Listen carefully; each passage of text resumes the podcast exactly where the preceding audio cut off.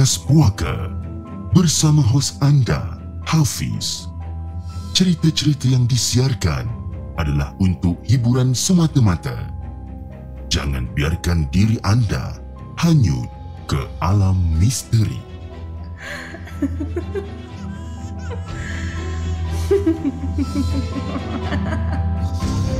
Hello guys, Assalamualaikum. Welcome back to the segment. Nama aku Hafiz dan kepada siapa yang masih belum subscribe, aku harap korang boleh tekan butang subscribe dan kepada siapa yang dah subscribe, thank you so much guys for subscribing. Malam ni, Markas Puaka Kisah Seram Subscriber 27 Disember bertemankan saya sekali lagi.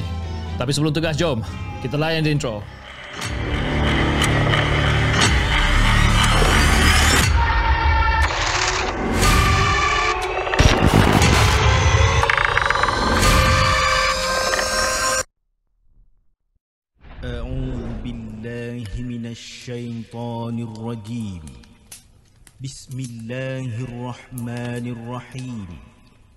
لو أنزلنا هذا القرآن على جبل لرأيته خاشعا متصدعا من خشية الله وتلك الأمثال نضربها للناس لعلهم يتفكرون.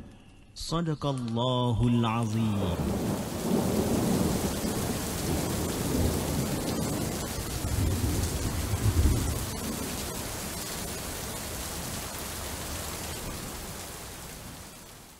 Hello guys, Assalamualaikum. Welcome back to the segment. Apa khabar guys? Saya harap anda semua dalam keadaan sihat dan hari ini 27 hari bulan 12 bertemankan saya sekali lagi dalam satu lagi rancangan Markas Puaka di mana kita akan berkongsikan tentang kisah-kisah seram yang mana kita ambil daripada blog tempatan yang mana yang orang hantar pada kita dan malam ni adalah malam episod kisah seram subscriber.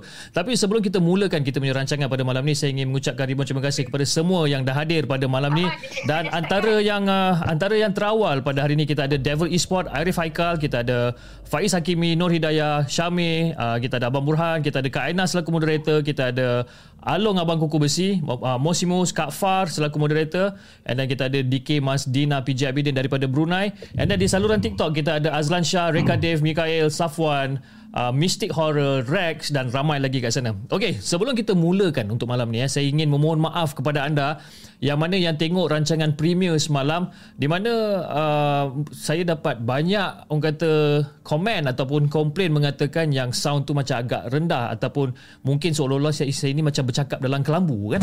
Uh, dia dia bukan macam tu. Dia sebenarnya semalam saya ada masalah teknikal sedikit di mana bila kita buat recording tu uh, ada satu volume button ataupun ada satu volume uh, volume adjustment ni dia tak setinggi yang saya harapkan. Jadi hopefully malam ni semua boleh dengar saya loud and clear. Tapi kalau katakan anda tak boleh dengar uh, pak cik sound rosak pak cik? Uh, mungkin kena servis sikit eh? Okey malam ni kita uh, macam saya cakapkan kisah seram subscriber dan kita ada someone ataupun seseorang ini start, kalau tak silap saya adalah kali kedua yang dia hadir dalam rancangan markas puaka untuk berkongsikan kisah seram dengan kita. Jom tanpa masa kita bercakap dengan dia. Hello assalamualaikum. Waalaikumsalam warahmatullahi Alhamdulillah. Apa khabar bang? Baik baik alhamdulillah alhamdulillah. Uh, Okey bang, sebelum kita mulakan kita punya rancangan malam ni, mungkin ada yang kenal suara abang ni, mungkin ada yang tak kenal, tapi mungkin abang boleh orang kata uh, introduce uh, intro, introduce nama abang uh, dekat semua penonton rancangan Markas Puaka malam ni silakan bang. Okey, uh, nama saya uh, Muhammad Syafra Salim, uh, panggil Syaf lah. Syaf, okey. Uh, dah, okey daripada Nilai Selangor. Eh, Negeri Sembilan. Eh, Nilai Selangor jangan main-main bang. nilai Negeri Sembilan bang, bukan Selangor. Uh, kan? nilai. Kadang-kadang confuse lah. Confuse. Nilai Selangor ke Negeri Sembilan. Uh. Abang apa khabar? Sihat eh? Baik, Alhamdulillah. Alhamdulillah. Okey bang, so malam ni ada berapa banyak kisah yang abang nak kongsikan dengan kita ni? Kalau diberi kesempatan dan kita ada masa dalam lima lah insyaAllah. Ah, lima cerita kau. Okey bang, tanpa mau masa jom kita mulakan dengan cerita Abang Syaf yang pertama. Let's go. Okey, Assalamualaikum semua. Uh, Okey, cerita saya yang pertama ni saya uh, dapat daripada arwah uh, atuk saudara saya. Okey. Um, dia adalah seorang pemandu lori. Okey. Okey, jika kalau orang-orang bayar-bayar saya dengan Hafiz kot. Hmm, hmm. Dulu kita perasan lori angkut yang Oh. bawa minyak sawit Yes. yang dimiliki oleh Felda. Sekarang ni rasa dah tak nampak ada lori tu. Betul? kan uh, dia bawa lori itulah dia akan dia selalu travel daripada uh, refinery di Pasir Gudang dan Hmm. dia akan ke seluruh Malaysia lah untuk uh, ambil dan hantar minyak sawit daripada uh, kilang-kilang sawit milik Felda lah. Okay. So semasa tu saya berumur 12 tahun. Uh, saya uh, menetap di uh, Kuantan, Pahang. Okay. So rumah saya kebetulan masa tu adalah rute perjalanan dia. Hmm. So sekali-sekala atuk saudara saya ni dia akan uh, berhenti lah bila dia penat dia akan berhenti dekat jalan besar tu lori dia dan dia akan singgah ke rumah saya lah untuk makan, untuk berehat kadang-kadang untuk menginap semalam dua kan. Okay. biasalah live pemandu lori kan. So um, ada satu hari tu uh, dia dia ada satu tabiat atuk saudara saya ni. Saya panggil dia atuk de lah atuk Hmm. de. Uh, dia ada satu tabiat. Setiap kali uh, dia datang dia akan suruh saya picit badan dia pijak badan dia. Saya kecil kan Hmm. umur 12 tahun. Oh, dia orang tua so kita pijak badan dia. Tapi benda yang dia paling suka lah cabut uban dia Okay. dan setiap uban yang saya yang dia suruh saya cabut dia akan upah 10 sen. Huh, kaya orang. Kadang-kadang saya geram juga sebab rambut dia dah boleh kata 40 to 50% putih. Kalau guna mesin tebas kaya tu. kan? Tapi dia macam suka kan sambil-sambil dia baring, dia baring dia, dia macam tidur antara tidur tak tidur tu dia suruh saya cabut uban dia. Hmm. So so itu adalah antara orang kata antara me time antara saya dengan dia lah. Okay. Ha, so sambil-sambil ubat tu dia pun bercerita. Dan sa- salah satu cerita yang dia cerita pada saya ni yang saya ingat sampai sekarang adalah pengalaman dia uh, semasa dia uh, bawa lori lah. Hmm. So saya kata tok dia tok dia uh, kali ni cerita hantu lah pula saya cakap. Hmm. Dia kata ah okey okey ah ni tok dia nak cerita. Ni cerita betul ke cerita tipu dia? Ni Ha. betul lah kata kan. Betul lah takkan tok dia nak tipu saya cakap. Okey. Dia pun cerita.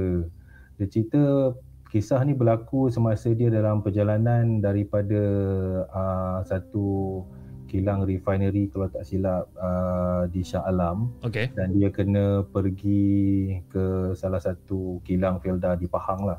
Hmm. So antara rute utama dia adalah Jalan Karak. Oi, jalan So, garak. So masa tu highway Karak, ah, highway Karak pada pertengahan 90-an uh, mungkin tak se orang kata tak sesibuk sekarang kan. Hmm. So masa dia bawa tu dia berhenti di salah satu uh, tak tahu lah masa tu ada R&R ke tak mungkin restoran lah dia kata kedai makan. Hmm. Kata dia berhenti di salah satu kedai makan dan uh, dia makan lah. So dia makan, lepas tu dia dah siap makan, lepas tu dia bawa uh, dia pun nak meneruskan perjalanan dia, perjalanan dia lah daripada uh, Pahang masa tu dia nak pergi ke Shah Alam. Hmm. So dalam perjalanan tu dia perasan uh, ada sebiji lagi lori angkut yang sama macam dia. Dia kata, eh ni geng ni dia cakap kan. Hmm. uh, boleh konvoi kan. So dia pun uh, bagi lampu pada lori tu kata okey kita berhenti next stop nak tahu siapa yang bawa, siapa driver dia mungkin dia kenal. So dia pun pergi dia jumpa kata oh okey dia kenal tu salah seorang kawan dia kan. Hmm. Uh, oh kau kau pun jalan route sama. Ah, Route sama kat nak pergi mana? Aku nak pergi ke uh, kalau tak silap dia nak menghala ke selatan kan. Dia nak menghala ke selatan. Oh aku nak pergi Salam dah. Okeylah. Kita konvoi sekali lah kan. Hmm. So lepas menghabiskan sebatang dua rokok lepas dia macam coffee break dengan kawan itu dia continue. Dua biji lori angkut. Okay. So masa masa tu dia bawa seorang dia tak ada kelintan. Kawan dia tu pun tak ada kelintan. Hmm. So masing-masing bawa seorang- seorang-seorang lah. So dia kat belakang, kawan dia dekat depan. Masa dalam perjalanan tu waktu lebih kurang dah awal pagi lah dalam pukul 1 ke 2 pagi macam tu. So bila dia dalam perjalanan tu tiba-tiba dia nampak kawan dia berhenti. Bagi signal berhenti tepi. Dan dia macam ah, ni berhenti sebab apa pula ni dia tak nampak siapa-siapa pun kan. So Hmm. dia berhenti. So dia berhenti uh, tak lama dalam beberapa minit je, seminit dua je. Lepas tu kaw- kawan dia continue jalan. Dia pun okey lah. Mungkin dia, mungkin kawan dia mungkin uh, nak ada benda lah tu kan. So dia pun continue follow belakang. Selepas saja tol, selepas saja tol Karak tu, Okay. Kan dia macam jalan yang belok sikit kan. Yep. Dia jalan belok-belok tak semena-mena kawan dia boleh masuk parit. Terbabas masuk parit. Aduh. Dia terbabas masuk parit dengan dia punya muatan belakang dia tu termasuk sekali parit. Sengit lah lori tu kan. Ah. kata, Eh, apa benda ni? Kan? Kata, apa apa pasal tiba-tiba dia boleh terbabas ni nak kata laju tak laju kan. Hmm. hmm. Tiba-tiba lori tu eh bam masuk parit. Dia pun apa serta dia pun berhentikan lori dia. Dia pun terus berlari pergi uh, nak tengok kawan dia. Hmm. Bila dia tengok kawan dia, kawan dia dalam macam keras tau. Mata terbeliak, tangan kaku macam tenganga macam tu. Eh, kenapa pula tau? Ha, jadi macam keras. Kita macam keras, frozen, Ha. tenganga, mata terbeliak. Ish. Bila kata, eh, eh, eh, bangun, bangun. Eh, kenapa, kenapa? Kawan dia tak boleh nak bercakap, tak boleh nak apa. Aduh. Keras, keras macam, keras macam tu je lah. Ah. Kan? Dia pun masa tu tak ada phone lagi, tak ada handphone apa lagi. Nokia 3310 pun tak wujud lagi masa tu. Lama tu. ha. Kan. So dia pun terpaksa menahan uh, kereta yang ada lalu lintas kat situ. Dia Hmm. tahan sebiji kereta. Eh kalau tak bukan kereta, dia dap- dapat tahan sebiji van. Okey. So van tu berhenti dia terus minta tolong orang yang kat van tu angkat kawan dia dia tinggalkan lori dia apa semua dia cabut kunci parking yang elok supaya tak blok jalan letak kon apa semua kan Hmm. so dia pun terus apa suruh orang van tu hantar kawan dia ke hospital Hmm. kan so bila kawan dia dah hantar ke hospital lepas tu dalam kurang beberapa hari lepas tu dia kata dia decide nak pergi melawat kawan dia lah So dia pergi melawat kawan dia nak tanya apa khabar kawan dia. Lepas tu dia tanya doktor, doktor kata okey kawan awak sebenarnya terkejut kan. Oh, okey. Uh, kita pun tak tahu apa yang dia nampak tapi dia terkejut dan apa sebab tu dia jadi dia jadi dia jadi macam tu lah kan. Hmm. Hmm. So kata boleh tak saya lawat kawan saya doktor. Saya nak tengok dia keadaan dia macam mana. Hmm. So dia pun pergi pun pergi jumpa kawan dia tanya ha uh, Din apa uh, saya gunakan nama dia Din lah pastikan dia Din lah. Okey. Din apa khabar Din kau okey kata okey lah kata dia ni lah aku bukannya nak menyibuk tapi boleh tak aku tahu apa yang berlaku malam tu dia cakap hai man aku pun nak cerita pun takut kau tak percaya man Hmm. dia cakap kan Hmm. nama uh, arwah tok dia saya tu apa Rahman Hmm. So kata ginilah uh, Aku cerita kat kau Terpulang pada kau Kau nak percaya ataupun tidak kan? So dia kata gini Kan masa lepas kita makan tu kan Kita konvoy sama-sama ah Betul Kau perasan tak betul aku berhenti kejap Ah ya memang aku perasan kau berhenti kejap Aku pelik kat kenapa kau berhenti kejap Tapi Hmm. tak lama dalam 2-3 minit macam tu je Hmm. Ya memang aku berhenti kejap Sebab aku tumpangkan seseorang Okey. Aku tak nampak pun orang kat situ Hmm. kan lepas tu dia kata ada aku tumpangkan perempuan Ah. kan aku aku nampak dia berdiri tepi tu dia tahan aku punya lori Hmm. kan aku nampak ialah dekat karak ni seorang-seorang tengah malam kan dia uh, dia pun tak adalah nak kata hantu dia bukan pakai baju putih ke apa ke rambut menggembang ke perempuan biasa Hmm. kan Hmm. orang macam manusia Hmm. So aku pun tumpang lah dia aku tanya adik nak pergi mana dia kata saya nak balik gombak bang dia cakap Hmm. Nak balik gombak. Ah okey lah dekat dah gombak ni. Ah okey okey okey. Naik je lah dia kan. Hmm. ah so dia naik lah. So dia naik masa aku tengah drive macam biasa so jadilah aku pun tumpang dia. Wah, aku pun dah rasa macam nak ngantuk sikit kan. Dah pukul Hmm. satu lebih kurang-kurang ada teman berkawan nak berborak cakap kan. Tak Hmm. adalah aku ngantuk bila drive. So dia pun aku pun borak lah dengan, dengan, dengan budak perempuan tu aku macam lagi satu topik ke satu topik kita orang rancak berbual tiba-tiba budak perempuan dia boleh tanya aku soalan ni pula kan dia Hmm. tanya. Kata bang bang dia tanya kat aku. Ah ya. Um, abang lalu sini jalan kat sini uh, selalu ke? Dia cakap. Eh selalu. Ini memang laluan saya. Pergi kerja balik kerja hantar barang hantar, minyak ambil minyak kan? Hmm. Lepas tu dia kata, oh abang ada jumpa apa-apa tak kalau jalan malam-malam Hmm. Lepas tu tak ada. So far saya dah abang dah kerja dah 7-8 tahun ni okey lah. Tak adalah jumpa benda pelik-pelik. Kenapa kau tanya? Hmm. Oh tak ada. Tanya je. Abang tak percaya hantu ke? Dia tanya. Eh, ish. Dia tanya. Hantu. Mana ada hantu? Dia cakap, aku dah bawa lori dah bertahun-tahun tak pernah aku jumpa hantu. Hmm. Kan? Hmm. Kalau kalau ada hantu uh, lawa boleh tak boleh buat girlfriend dia cakap. dia boleh buat boleh buat lawak lah kan. Kan? Oh, oh abang abang tak percaya hantu? Tak ada lah mana hantu hantu-hantu ni tak ada dia cakap. Mana ada dia cakap. Aku Hmm. tak pernah jumpa lah hantu ni. Dia cakap besar lah kan. Hmm. Betul? Abang tak percaya hantu? Dia cakap. Betul. Kau jangan percayalah ni semua cerita-cerita orang nak menakutkan budak-budak je. Hmm. Tak ada ni hantu-hantu ni. Dia cakap. Betul ni bang, abang tak percaya hantu. Betul. Kau ni tanya banyak kali. Lepas tu tiba-tiba budak perempuan tu buat apa? Dia Hmm. cabut kepala dia. Hey, Yang ni abang takut. apa benda lah siut? Terus Hmm. terkejut. Tengok budak perempuan tu cabut kepala dia. Ah itu yang terbabas tu. Ui. Itu dapat dia boleh bayangkan lah tu kan. Dia tengah Ah. cakap-cakap dia eh, cabut kepala kan. Ha, dia cabut kepala dia. Budak perempuan tu cabut kepala dia sendiri. Yang ni abang takut? Dia tanya. Dia tunjuk. Oh. Dia tunjuk kepala dia dekat steering. Letak kepala. Yang ni abang abang abang takut. Mau tak kepala depan mata dia depan steering. Ah, yang Ah. dia tengok badan dah tak ada kepala. Kepala dekat dekat depan mata dia. Orang tu pegang. Uish. Itu yang terbabas tu. Ah, itu yang terbabas jadi keras kejung tu. Eh nasib tapi nasib baik tak ada apa-apa kat dia kan. Ha, I mean nasib yalah I mean keras kejung itulah itu satu benda yang orang kata tak dapat nak dia apa tak dapat nak nak kawal tapi lah nasib baik lah tak jadi benda-benda yang lebih daripada tu kan. Nah. Ish, tak dapat bayangkan je dia. Okey, tapi dia, dia, dia, dia ada cerita tak? Dia tumpangkan siapa sebenarnya? I mean, okey lah, benda tu adalah benda yang cabut kepala dan whatever not tu lah. Tapi Ha. benda tu apa? Pontianak ke, penanggal ke apa ke? Dia, Dia nampak macam perempuan biasa, normal, normal human being.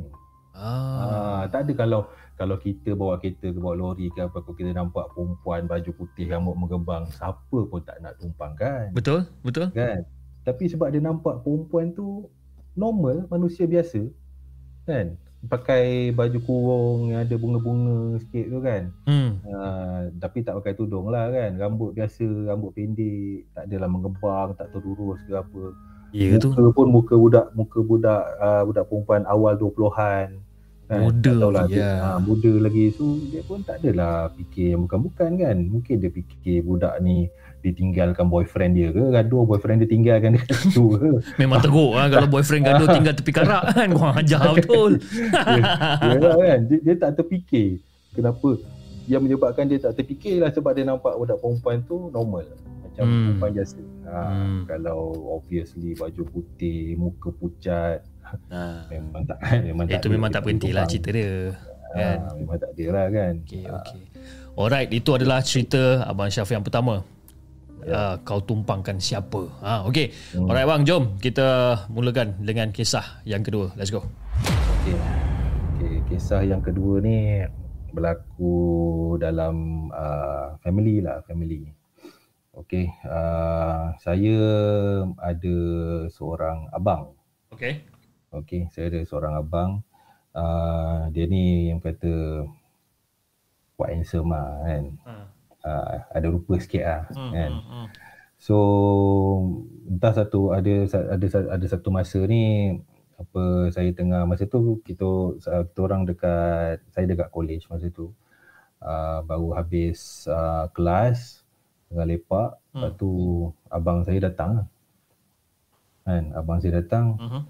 Lepas tu duduk lah masa tu saya dengan ada be- beberapa orang kawan lah ada perempuan ada lelaki tengah makan kan tengah makan makan tengah hari tak silap masa tu Hmm. Lepas tu abang saya datang, dia sembang-sembang kejap dengan saya apa semua. Lepas tu dia pun belah lah, dia pun pergi pergi kat mana dia nak pergi lah. Yep. Lepas tu salah seorang saya punya um, saya punya klik tu, classmate tu, Okey. uh, cakap saya, eh Syaf, tu abang kau ah? Ha, ya abang, abang tu. Oh, dia datang seorang ke? Seorang kan tadi kau nampak seorang kan? Ya. Dah tu ada dua orang lagi ikut belakang tu siapa? Hah? Hmm. Ya. Dua orang? Dia kata, wah, dia bawa balik kenduri ke apa? Ha. Baik balik kenduri. Tapi buat kenduri weekdays. Ha. Kau buat kenduri weekend. Ha, ha, betul? Kan? Uh, buka kenduri weekdays. Kenapa kau tanya dia pergi kenduri tak? Tak adalah abang kau okey lah kan. Tapi yang ikut belakang dia tu siap berbaju Melayu, bersamping bagai. Dia, Ha, kata, ha.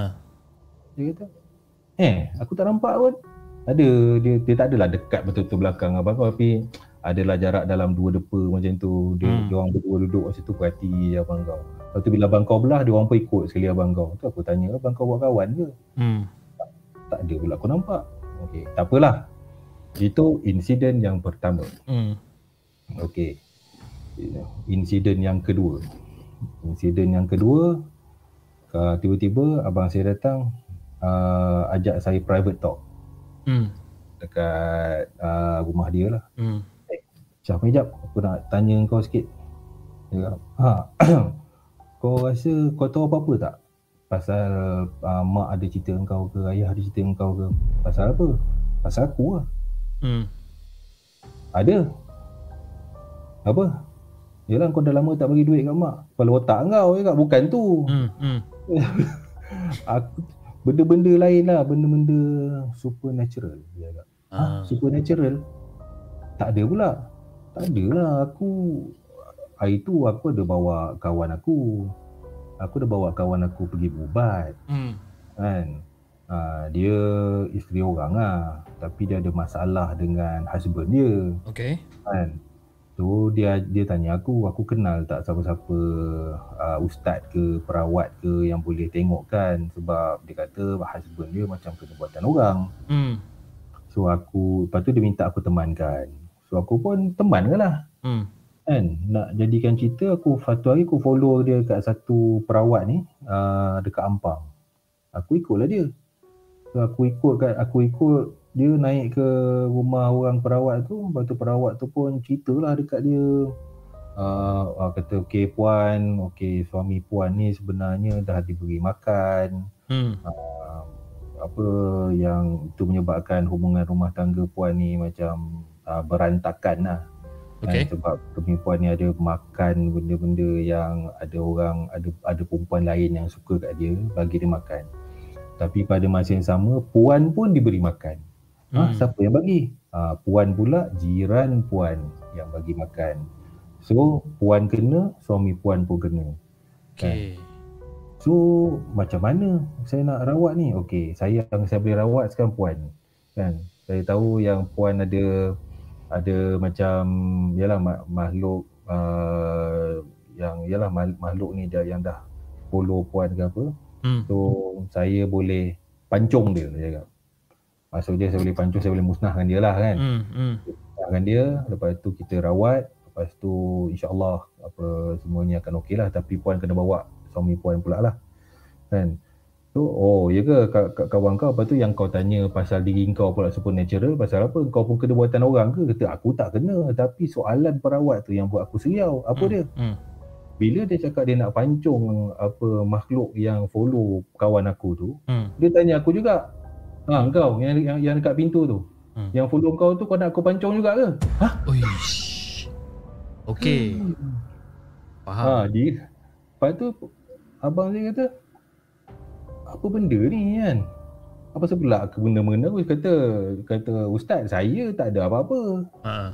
Kan saya tak ada kena apa-apa. Saya teman kawan saya je. Kenapa pula ustaz kata ada benda follow saya? Tak, yang kat belakang kau tu. Hmm. Hmm. Memanglah kau tak kena apa-apa Tapi Kau Panas baran kan Abang saya memang panas panas, panas baran sikit Hmm. ha. Adalah Adalah Saya memang cepat cepat marah sikit Okey Sekarang ni benda yang follow kau tu Duduk di luar Dia tak duduk di dalam kau Tapi dia duduk di luar Right. tapi ke mana saja kau pergi dia ikut. Ah, so dengan adanya benda ni kata perawat tu orang akan takut dengan kau dan orang tak boleh buat kau. Benda tu kira macam jaga kau lah. Hmm.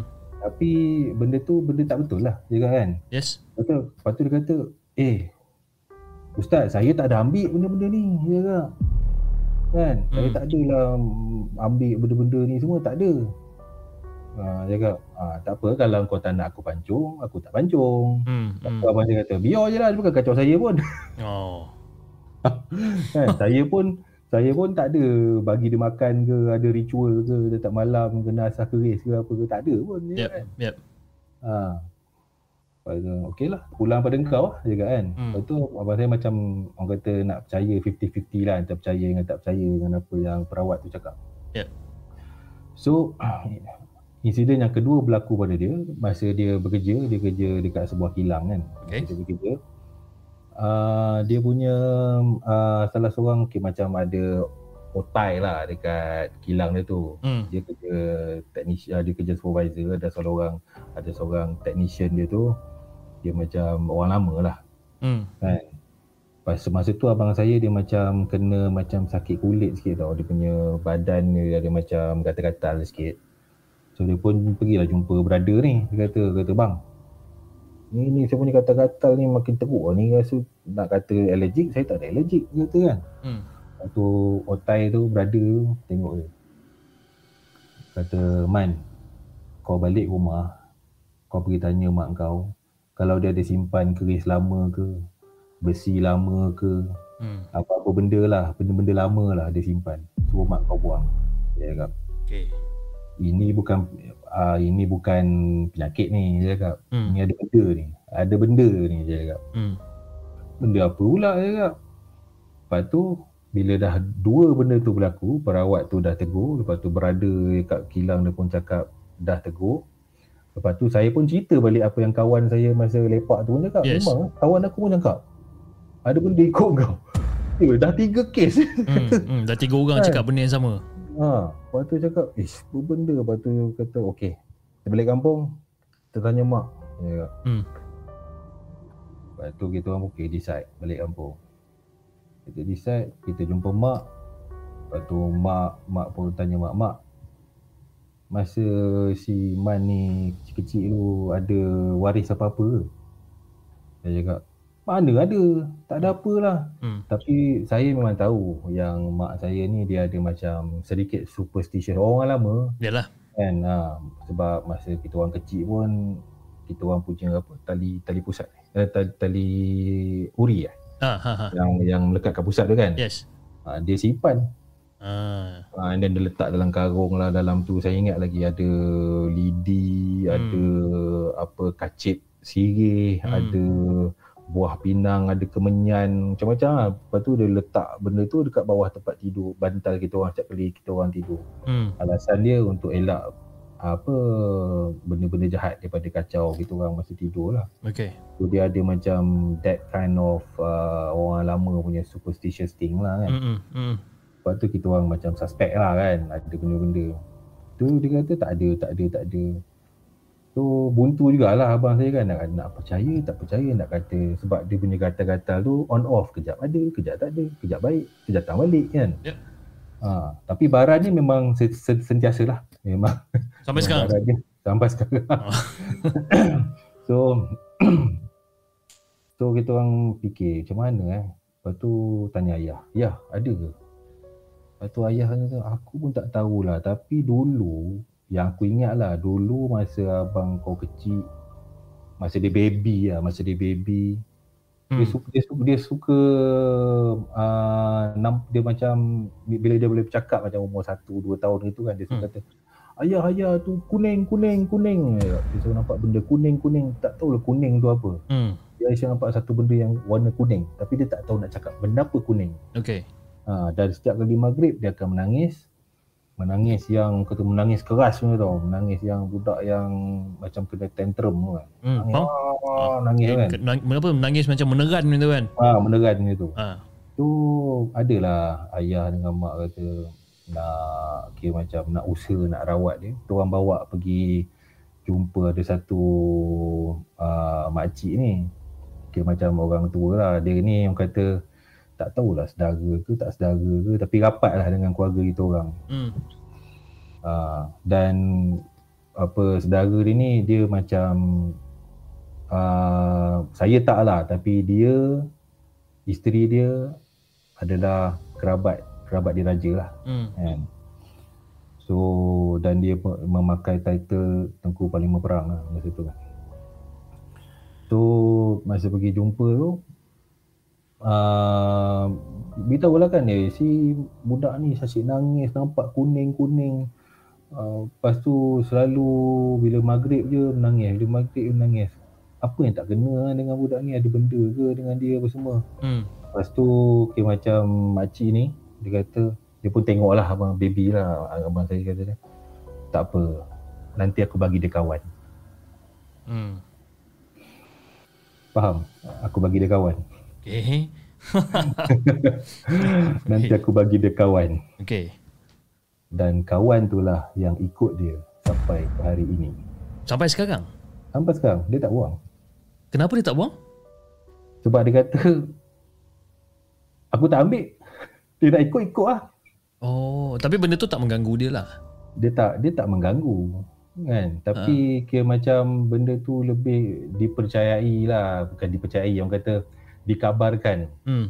benda tu menjaga dia lah sampai sekarang Oh ya. ha, pada orang yang pernah tengok dia memang benda tu berpakaian hulu balang zaman dulu-dulu lah sebab Right. tu kawan saya cakap macam orang balik balik kedua kahwin I see. pakai baju Melayu samping bertanjak berkeris apa semua Tapi abang tak pernah jumpa kan? I mean, bu- uh, bukan bukan Syaf lah tapi abang tak pernah jumpa eh? saya tak pernah nampak abang saya yang tu pun tak pernah nampak orang lain yang nampak I see. So basically dia tak menunjukkan diri dia pada korang lah. Dia tak menunjukkan diri dia tapi biasalah macam saya cakap abang saya ni apa ada ada rupa kan ah. uh, so player lah Hmm. Hmm. so adalah dikabarkan diberitahu oleh beberapa orang perawat ha, dia cakap adalah beberapa orang XX dia cuba nak hantar Hmm. tak boleh So basically basically senang cerita benda tu macam seolah-olah macam melindung dia daripada anasir-anasir benda-benda yang bukan lah ni cerita dia. dikabarkan lah Dikabarkan lah. ha, tapi dia tak ada buat ritual Ah. macam bagi makan ke Yes, yes, yes. yes. buat ritual macam kena asap ke limau nipis ke Ha, ha. bagi telur ayam kampung ke ayam hitam ke tak ada Ah. dia hidup macam biasa je kan dia tak pedulikan benda tu dia anggap benda tu tak ada Dan dia, Tapi dia bila- dan dia pun tak ada plan lah macam nak nak nak buang benda tu ke apa. sebab bila saya tanya dia kau buang lah bang dia kata bukan masalah aku nak buang aku tak pernah ambil dia cakap Hmm. lepas tu aku tak pernah nampak benda tu tak pernah kacau aku Right. Yang hanya nampak adalah orang sekeliling dan juga cerita daripada parent kita lah. Hmm. Kan? Hmm. Ha, tapi aku tak pernah pun macam jumpa dia ke dia tiba-tiba duduk depan aku cakap oh we are here to service you ke to serve you ke apa kan. Ha, tak ada pun kan. Ha, so dia kata aku tak ambil basically aku anggap dia tak ada. Aku anggap kalau dia Jim Yenun Ah, kan kau buat hal kau aku buat hal aku lah. betul. Kalau kau decide nak jaga aku, ikut kau lah. Aku tak suruh kau jaga aku pun. Right. Kan? Betul? So, so kalau aku katalah aku sendiri tak pasti benda ni dan aku pergi jumpa perawat, sekali perawat tu scam aku. Betul juga. Kan? Betul juga. Perawat dia kata, oh ni memang bahaya ni apa-apa. Daripada aku tak ada, tiba-tiba dia letak benda dia pula kat, dekat, dekat aku. Dan aku kena berulang alik jumpa dia pula. Kita tak tahu kan. Ah, betul juga. Kita pun tak tahu. Kan? So, aku basically aku anggap benda tu tak ada. Kan? Sebab aku tak nak nampak. Aku tak pernah berurusan dengan dia. Aku tak pernah bercakap dengan dia. Aku tak pernah suruh dia jaga aku. Right. Dan kalau ada orang lain yang suruh dia jaga aku, itu orang tu suruh. Kan? Ha, aku tak suruh. Kalau dia nak belah, dia boleh belah. Hmm. Kan? Hmm. Kalau dia nak duduk dengan aku, ha, duduklah. Kan? Hmm. Tapi aku tak nak bagi, aku tak ada bagi kau makan. Aku tak ada bagi kau apa-apa ritual ke apa ke. Right. Ada kan So ik- ikut kau lah Kalau kau nak ikut kau ikut Asal kau jangan ganggu aku Kacau aku dah Bila kau dah start kacau aku Hmm. Kan Hmm, Buat betul. hidup aku tak tenteram ah, Then I will do something lah Right, right. Agak menarik juga kisah ni eh. Bila dia ada seolah-olah macam pendamping lah eh, lebih kurang. hmm. Yang dia sendiri pun tak tahu, dia sendiri pun tak tahu rupa dia apa semua macam mana dan dia anggap benda tu macam tak ada lah. Cumanya satu je lah kelakuan dia which is dia panas baran lah. Ah, Itu dia kata antara side effect dia lah Side Tapi setakat dia. ni panah baran dia tak adalah sampai Mukul orang Hmm, Mukul bini Mukul anak Right, right, right. Setakat, setakat dia saya kena tengking tu selalu lah Kena pun tu selalu- biasa. Selalu saya, selalu saya, saya pun selalu kena dengan, dengan dia kan. Ha, memang dah tahu lah perangai-perangai dia kan. Kan. Ha, so, Okey. tu je lah. Alright, okay, itu dia cerita yang kedua pendamping eh, pendamping hmm. pada abang pada abang Syaf ni lah. Okay. Hmm. Alright, jom kita dengarkan cerita abang Syaf yang ketiga. Let's go. Okay, yang ketiga. Okay, yang ketiga ni pun dalam family juga. Okay. Okay, um, masa saya kecil dulu, uh, kisah ni berlaku di Raup lah. Raup, saya asal Raup, lahir di Raup Pahang kan? Bandar Musangking dulu tak ada pun Musangking so tapi benda ni ada kaitan dengan durian juga lah, kan? Sebab oh, atuk saya dia ada kebun durian. Okay alright. Uh, so uh, rumah dia kira macam di, di kalau orang sini tahu uh, di kampung Bengali Sungai Lui lah Raup okay. Uh, nama kampung Bengali ramai Bengali pun situ. Oh ramai uh, eh? ramai. Uh, banyak jadi apa saudagar lembu lah. Ah. dengan saudagar susu lembu Okay. Uh, so dia ada rumah itu rumah pusaka lah. Hmm. Rumah pusaka di mana tanah tu dulu hutan dia yang buka lepas tu dia buat rumah di situ dan rumah tu memang cantik yang tepi sungai apa semua kan. Yeah. Memang tahu lah Raup ni yang boleh dikatakan tanah tinggi jugalah kan. Yes. Uh, so air sungai dengan suasana belakang tu uh, belakang rumah tu kira macam dulu hutan yang dah ditanam dengan pokok durian berbukit hmm dan juga masih ada lagi lah hutan-hutan kat belakang-belakang tu memang hutan lah. Yep. So saya ni boleh dikatakan uh, favorite grandson lah. Dulu lah dulu. Right. Uh, favorite grandson.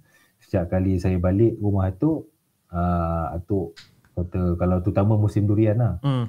Atuk cakap, uh, okay Syaf, kau punya durian Atuk dah simpan. Baiknya durian tembaga tu yang isi kuning tebalnya kira ni kira macam uh, moyang ataupun nenek musang king lah hmm. uh, memang grade A punya memang hmm. dia dah simpan untuk saya sebab saya mahan tu durian hmm. hmm, hmm. kan uh, kau tak payahlah nak pergi cari-cari dekat dalam hutan tu atuk dah simpankan untuk kau yep.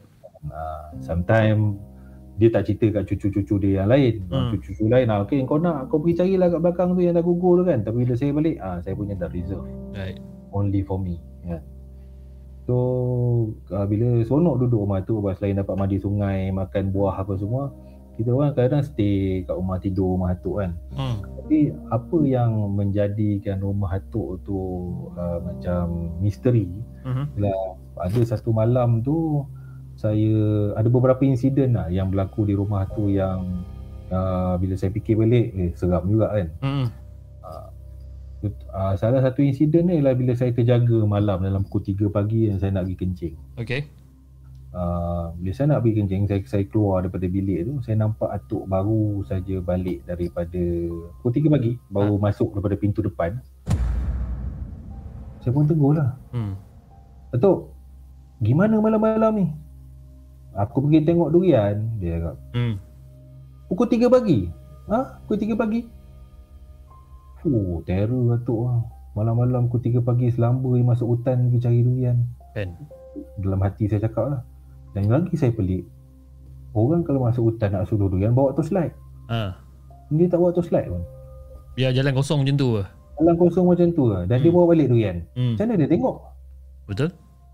Macam mana dia? dia kerana kawasan tu bersemak kan. Durian tu mesti ada terseruk bawah semak ni. Hmm. Terseruk dalam, dalam dalam daun ke apa kan. Tapi dia boleh nampak. Okey lah masa tu saya tak terfikir sangat. Bila hmm. dah dewasa saya terfikir apa yang dia buat eh. Pukul 3 pagi kan. Okey lah that's fine. Ada satu lagi malam uh, saya nak ke dapur. Lalu tingkat dapur tu dah terbuka. Saya ada nampak perempuan berdiri di luar tingkap. Hey. Tingkap tu terbuka. Oh yang ni memang memang putih rambut menggebang dengan muka pucat lah. Eish. Saya tengok dia. Lepas tu kepala dia boleh naik apa 45 degree pusing pandang saya. Slow, slow motion. Slow motion. Dia kata, ya Terabur lagi lah kan. Berapa berapa jauh jarak tingkap tu dengan dapur berapa jauh? I mean bila dia dekat luar dengan, dengan abang dekat bahagian dapur. Adalah dalam 2 3 jengkal kot. Weh dekat uh. Dekat. Dekat uh. sink luar sink tu, sink depan sink tingkap yep. dia dekat luar tu. Dan tingkap tu tingkap zaman uh, rumah dulu mana yang pakai yang jenis ni yang jenis terbuka luas tu ah tahu tahu tahu tahu kan. Saya memang dia memang lepas tu semua tanya, "Tok, tok, ada orang kat perempuan kat luar dan tu kan," kata dia. Ah. Bila saya tanya, "Tu Pontianak?" Eh, itu bukan Pontianak, tu Langsui dia cakap. Oh, selamba dia cakap eh. Lamba. Ha, rumah dia dekat pokok kekabu tu depan tu kan ada pokok kekabu. Ha. dia duduk-duduk situ lah. Relax dia cakap kan.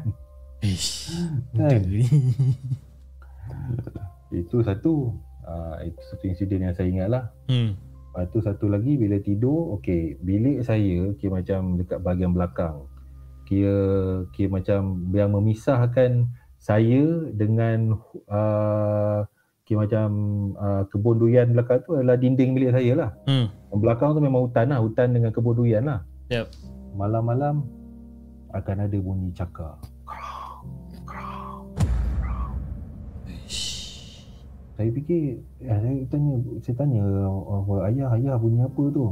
Hmm. Shh, dia kata, shh, diam, diam. Dia kata, Dengar bunyi krap, krap, cakar. Cakar pintu, cakar dinding. Kan? Hmm. Hmm. Ya, memang lepas pukul 12 akan dengar benda tu. Bunyi cakar. Kan? Lepas tu bila saya tanya balik, ya apa tu ya? Shh, diam. Tu waris. Tu waris dia kata. Oh, waris. Waris. Okay. Sehinggalah saya tengok filem Waris Jari Hantu pun saya faham. Hmm. Hmm. hmm. Waris tu apa. Kan? Ha, memang ada waris rimau dekat situ. Hmm. kan so benda-benda ni berlaku kira macam yalah kawasan orang lama kawasan hutan yang baru dibuka kan hmm. itulah pengalaman saya masa yalah masa kanak-kanak kan yang membuat saya tertanya-tanya kan apa apa benda tu apa mas, apa maksud benda tu kan tapi itulah itulah antara benda-benda tu bila arwah atuk saya meninggal um, ayah saya mengalami macam satu mimpi lah Hmm. kan macam benda tu cuba nak transfer ke dia tau Yep. Dia, dia kata okey ayah bila saya dah dewasa masa tu ayah saya cerita lah memang uh, ada benda yang nak yang nak tiba-tiba datang. Perempuan datang tak ayah mimpi perempuan datang bawa sejambak bunga. Hmm. macam sejambak bunga dengan tepak sirih. Dia nak bagi pada ayah. Hmm. kan? Tapi ayah tak nak. Kan? Last sekali ayah ayah tahu benda ayah tumbuk ayah tumbuk perempuan tu. Dalam mimpi lah. Hmm. Ayah tumbuk apa perempuan tu perempuan tu jatuh jadi petals jadi apa kelopak bunga Ah, ber, bertebaran Faham?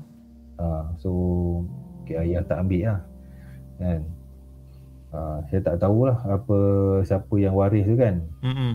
Ha, tapi uh, difahamkan apa yang benda tu bila dia tak dapat kat ayah saya, ayah saya ada abang Right. arwah Pak Long saya kan. Ha, saya tak tahulah kalau arwah Pak Long saya ambil ke apa, wallahualam. Saya, saya saya tak tahu. Tapi uh, bila arwah Pak Long saya meninggal, Hmm.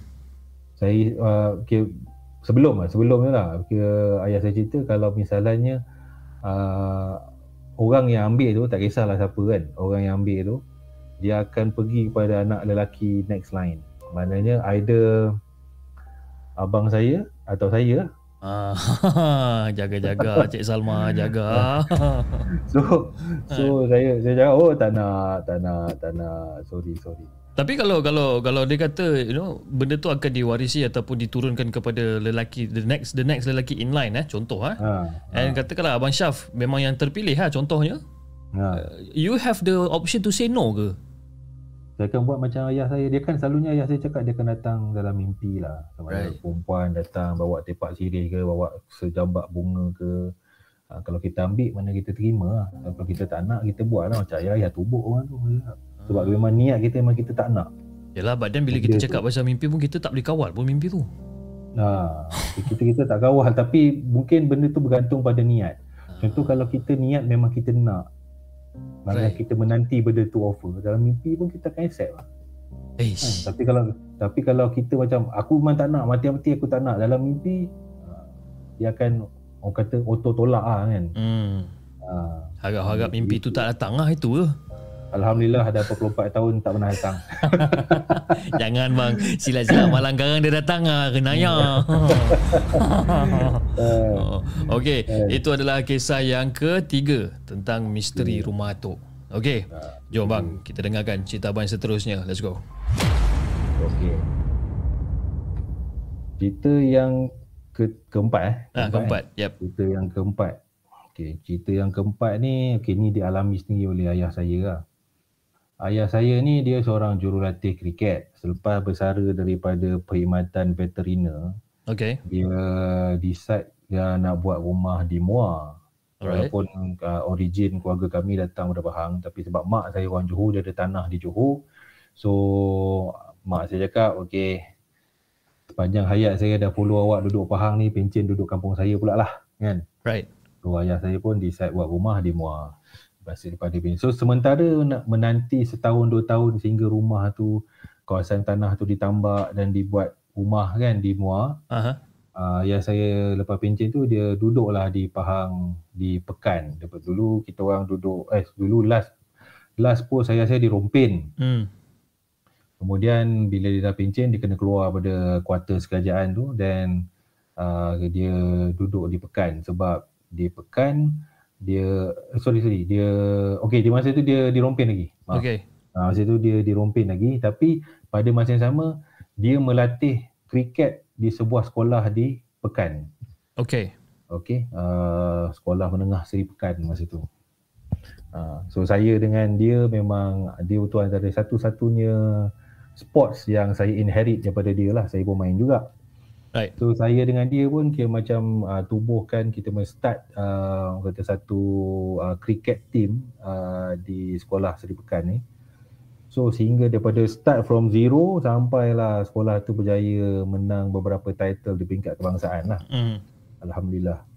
So du, untuk meraihkan masa tu saya saya tak ada untuk meraihkan kejayaan dia orang di peringkat kebangsaan dia orang buat macam satu dinner nak bagi peng, kira nak bagi, bagi anugerah lah pada ayah saya Right. sebab dah berjaya mengharumkan nama sekolah. Sedangkan dia dia bukan cikgu pun kan. Hmm. Dia cuma passion dia pada sukan kriket ni terlalu mendalam. Uh, so bila dia pencen dia tak tahu apa nak buat dia offer sekolah siapa nakkan khidmat dia sebagai jurulatih dia akan cuba dapatkan orang kata segala equipment apa semua dan dia pula kira macam ada pegang jawatan dalam uh, Persatuan Kriket Malaysia kan. So dia adalah boleh dapatkan bantuan untuk dapatkan equipment, boleh dapatkan apa segala peralatan untuk sukan kriket tu dikembangkan lah. Right. Nak minum dulu, minum dulu, minum dulu. Minum jap, minum jap. Tekak Minum dulu. kering. so, nak jadikan cerita malam tu, dia orang bagi penganugerahan di atas kejayaan. So, majlis tu berakhir dalam pukul 10 lebih lah, kakak pukul 11 juga lah, malam. Hmm. So, ayah saya dengan mak saya masa tu, decide nak balik daripada Pekan ke Rompin, ke rumah dia orang lah, di Rompin. Okey. So uh, cikgu tu pesan, eh betul ke dia panggil saya sir kan? Betul Hmm. ke sir? Betul ke sir nak balik rompin malam ni juga? Saya cakap. Betul lah, saya cakap kan. Hmm. Lepas tu, ish, dah malam sangat ni sir. Lagipun jalan kawasan tu gelap. Kan? Saya kata, ah tak ada apa. Saya buat slow-slow je. Dia cakap, lagipun nampak macam hari nak hujan ni sir. Hmm. So tidur rumah saya lah sir. Tak pun kita tidur kat apa rumah warden tu memang kosong kan. Semua dalam tu apa tempat tidur semua dah ada kan. Hmm. Daripada sebalik malam-malam ni kan menempuh perjalanan daripada apa Pekan ke Rombin satu jam setengah juga. Nak hampir dua jam juga kan. So ayah saya kata ah tak apalah saya balik malam ni jugalah dia cakap kan. Saya Hmm. dah biasalah drive drive malam. Baik. So okey lah kalau saya nak balik uh, okey lah tapi apa-apa kalau uh, apa-apa berlaku call saya tau dia cakap Hmm. ah, okey okey saya kata so dia dengan mak saya pun decide nak balik malam tu so dengan menaiki kereta Citroen BX19 Hmm. kereta lama Lama kereta tu. kan uh, dia orang pun Citroen BX19 ni wiper dia sebab sebilah je tau Yep. tapi dia cover dia cover the whole apa windscreen lah. Tapi wiper dia sebilah. Hujan pun okay, macam uh, turun dah start turun. Daripada mendung tadi dah start turun rintik-rintik. Yep. so apabila sampai di satu kawasan uh, masa tu saya tak tahu nama pantai tu apa tapi dia berhampiran dengan pantai lah. Hmm. uh, boleh nampak laut dah kawasan tu. Tiba-tiba kereta ayah saya yang dipandu saya mungkin rasa tu mungkin dalam pukul 11 lebih dekat pukul 12 masa tu lah. Jalan memang gelap. Kereta mungkin 5 minit baru satu. 10 Hmm. minit baru satu kan. Tiba-tiba kereta dia dalam hujan kenyanya tu tiba-tiba kena tutup depan. Depan Ish. windscreen dia. Dia tutup dengan kain. Aduh. kain putih. Ai. maknanya ke atas ada benda. Ke atas bumbung dia ada benda. Right. So ayah saya memang tak nampak jalan. Sebab dia pasang wiper tu pun tak membantu. Benda tu tutup dia punya tu supaya nak buat dia terbabas ke aksiden tu wallahualam lah kan. Hmm. So ayah saya terpaksa perlahankan kenderaan dan berpandukan line putih di bahu jalan. Depan memang tak nampak dah Hmm. kan. Berhenti is not an option. Yep. Nak nak tak nak dia kena continue apa driving lah. Tapi dia slow lah, dia slow. Dan benda tu berlaku lama Fiz. Kat, kat 15-20 minit kot. Apa dia tertutup macam tu ah? Benda tu tutup dengan kain. Oi. So ayah saya terpaksa drive lah, terpaksa drive kan. Dan kereta pun nak tekan pun jadi makin berat, makin berat Hmm. kan. So dia tutup, dia tutup. Mati-mati dia tutup. Selagi tak terbabas dia duduk atas tu dia tutup juga. Sampai ayah saya pun baca apa yang patut, mak saya pun masa tu baca apa yang patut kan. Dan berpandukan line putih di bahu jalan tu. Hmm. Kalau tak ada line putih tu memang memang tak nampak lah. Yep. Memang yep. entah ke parit ke kan ke paya ke wallahualam lah. Kan? Hmm. So benda tu dah duduk atas tu ayah saya pun lah kali dia azan. Last choice lah dia azan, Hmm. dia azan kuat-kuat. Dan baru benda tu terbang lah kot, clear lah kot. Hmm. Tapi jalan Pekan Rompin memang ada banyak-banyak tu lah. Ada orang pernah nampak istana, ada orang Ada eh? Ha ada. Dia ada satu kawasan lapang dekat jalan tu kalau kalau ada orang cerita lah, wallahu alam lah. Hmm. Kebenarannya saya tak nak nampak. Selalunya akan kita akan nampak bayangan istana tu di waktu senja antara nak masuk maghrib. Hmm. Ha, itu time dia yang masuk nampak. Istana besar lah dia orang nampak ni. Istana-istana besar. Ha, saya tak pasti kilometer berapa benda dah lama kan. Mm-mm. Tapi Hmm. itulah yang yang yang yang yang berlaku. So and then kiri kanan kalau jalan pantai pantai lah kalau tak dia akan ada macam paya dan juga Yep. hutan lah. Yep. Ha. Yep. Eh tapi abang punya kereta tu masa tu kena tutup dengan kain putih tu. Kira lama juga 15-20 minit kan? Eh lama ayah saya kata memang memang lama. Kan, tapi dia tak berani nak berhenti. Eh lah. Kan, Siapa kan kalau berhenti dia tiba dia muncul kat depan pula. kan, siapa yang berani nak Ha. berhenti pun. Ha, so nak tak nak dia kena continue jalan lah. Dia kena So basically dia continue masa dia bawa kereta tu dia hanya berpandukan pada line putih yang dia tengok dekat ba- bahagian cermin driver lah.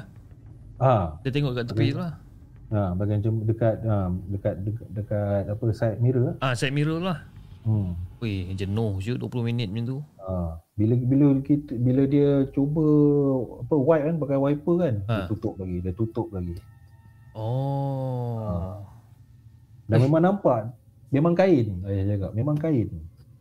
Eh. bukannya tiba-tiba windscreen tu jadi macam kabus ke tak nampak ke kan. Ha, tak ada memang kain tutup dia cakap. Dan ini adalah berlaku di Jalan Pekan Rompin eh. dalam Pekan Rupin dan itulah dia kata itulah patutlah cik. Uh, and then bila dia dah dia dah balik dah sampai sampai rumah apa semua dia call cikgu tu kata itulah saya dah pesan saya naknya nak beritahu sir pasal benda ni sebab ada beberapa orang yang dah kena tapi itulah kalau saya ceritakan saya cakap saya buat cerita pula Hmm. kan Hmm. So saya cuma sebab tu saya cuba halang saya daripada balik malam tu saya kata tak apalah tidur je di sekolah saya cakap kan Hmm. sebab dah lewat sangat kalau macam awal pukul 9 8 9 tu okey lagi ni dah pukul 11 kan Ya. ha. Tapi ni cerita pasal Pekan Rompin ni saya bulan 1 nanti kan nak pergi Pekan pula. Kan? eh Ada wedding kat sana. Aduh. Aduh. malam lah. Aduh. Confirm ke? Aduh lah. Sebab saya ni jenis yang kalau travel lah, saya tak suka travel siang. Sebab Ah. Asian dengan panas lagi dengan budak-budak yang you know, menggila dalam kereta kan. Jadi selalu memang Hmm. travel malam lah. Kadang-kadang lepas isyak Ah. baru gerak kan. Bila kita Tak tahu travel lah, saya pun dah lama. Mungkin situ dah di bandar ke, situ dah ada taman perumahan ke, mungkin tak se tak se apa, tak seseram dulu dah kot. Wallahualam lah kan. Sebab Bandar. kisah ni berlaku ha, awal tahun 2000 lah, 2004 2005 macam tu. bandar tak bandar kalau benda tu nak muncul-muncul ke bang? kan? kan? Aduh. Yalah. Uh, itulah kisah yang keempat eh, kisah yang diganggu di Jalan Pekan Rompin. Okey bang. Uh, kita teruskan. Uh, saya difahamkan cerita yang kelima ni. Abang pernah bercerita ke- tentang kisah ni di channel Malam Seram eh? Ya. Okey. Hmm, Casey call. Alright. Casey call masa cerita ni disiarkan di Malam Seram. Saya rasa dalam minggu lepas kot lah. Lebih kurang. ya, ya, minggu lepas. Minggu lepas lah. Okey, kepada anda penonton-penonton di segmen yang belum dengar lagi cerita yang kelima, jom kita dengarkan cerita yang kelima ataupun cerita yang terakhir daripada Abang Syaf. Let's go bang. Okey. Kisah ni yang paling baru sih berlaku lah. Hmm. Uh, paling uh, latest lah. Berlaku akhir bulan lepas.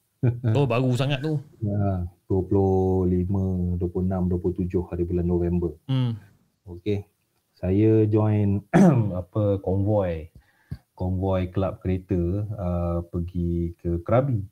Okey. Okey, semua dalam 27 biji kereta dalam satu Malaysia lah. Ada daripada utara, ada daripada selatan, ada daripada central KL semua. Kita orang berkumpul di Perlis, kita orang masuk Wang Kelian pergi Krabi. Krabi tak ada masalah. Enjoy, fun, semua okey. And then the next day, uh, apa the third day, the third day, hari yang ketiga, kita Mhm. orang decide nak pergi ke Hanyai. Okey. So Hanyai ni kira ad hoc punya plan lah. Okey. Kan, dah sekali terpaksa lah cekau je hotel mana yang ada Mhm. dan kita ditempatkan di satu hotel. Saya di, di channel KC saya tak beritahu nama hotel kat sini, saya beritahu hotel. Hmm. Saya beritahu lah nama hotel tu. Jangan pergi pergi hotel Grand Plaza Hat Nyai.